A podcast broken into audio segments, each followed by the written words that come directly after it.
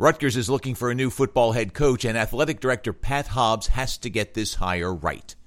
Chris Ash got fired over the weekend. No shock there, especially coming off a 52 0 loss to Michigan on Saturday.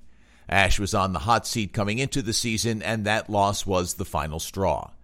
No need to rehash all the problems with the program. Simply said, Rutgers is at the bottom of the Big Ten.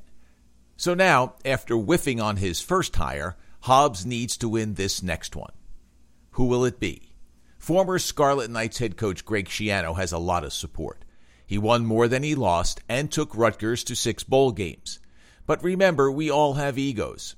If Schiano wins, does Hobbs get any credit? And Schiano would become Hobbs's boss in so very many ways.